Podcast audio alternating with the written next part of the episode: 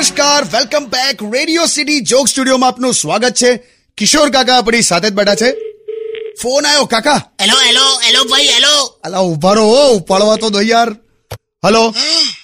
હા, કિશોર છે આ મુકુંદ દાદાનો આયોલા મુકુંદ દાદા હા, જીવો છો હજી એમ ને હા. એ ચાલો હવે સતયુગ ત્રેતા દ્વાપર કલયુગ બધું બધું જીવી કાઢ્યું તમે હવે આ ચોમાસું પતે એટલે નીકળો બરાબર પ્રોમિસ આપો છો એ શાંતિ રાખે હવે. હું જીવું તો એમાં તને શું વાંધો છે લે પણ લિમિટ હોય કે નહીં આવે ભગવાનથી અઠવાડિયું જ નાના છો તમે દર વખતે આવું બોલે છે તું હેલો હેલો હેલો એટલે હો એટલે ચાલુ વાતે ઉકલી જશે મારું નામ આવશે કે છેલ્લી વાત આની હાથે થયેલી એમ એટલે હો હેલો હા, ભાઈ વચ્ચે વચ્ચે બોલતા રહો તમે કઈક હવે શું છે જે કામ હોય ફટાફટ કહી દો અને ફોન મૂકો એવું, બે વર્ષ પહેલા મેં તને લગ્નની વાત કરી હતી તો તે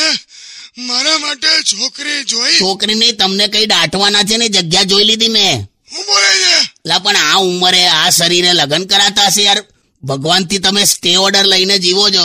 અને પછી આવી ઈચ્છાઓ રાખો છો મારું હારું પણ મને કોઈ છોકરી જ ના આપે એટલે તમને કોઈ મા બેનની ગાઢ ના આપે યાર એ શાંતિ રાખ એટલે મારા લગ્ન ના થઈ શકે ના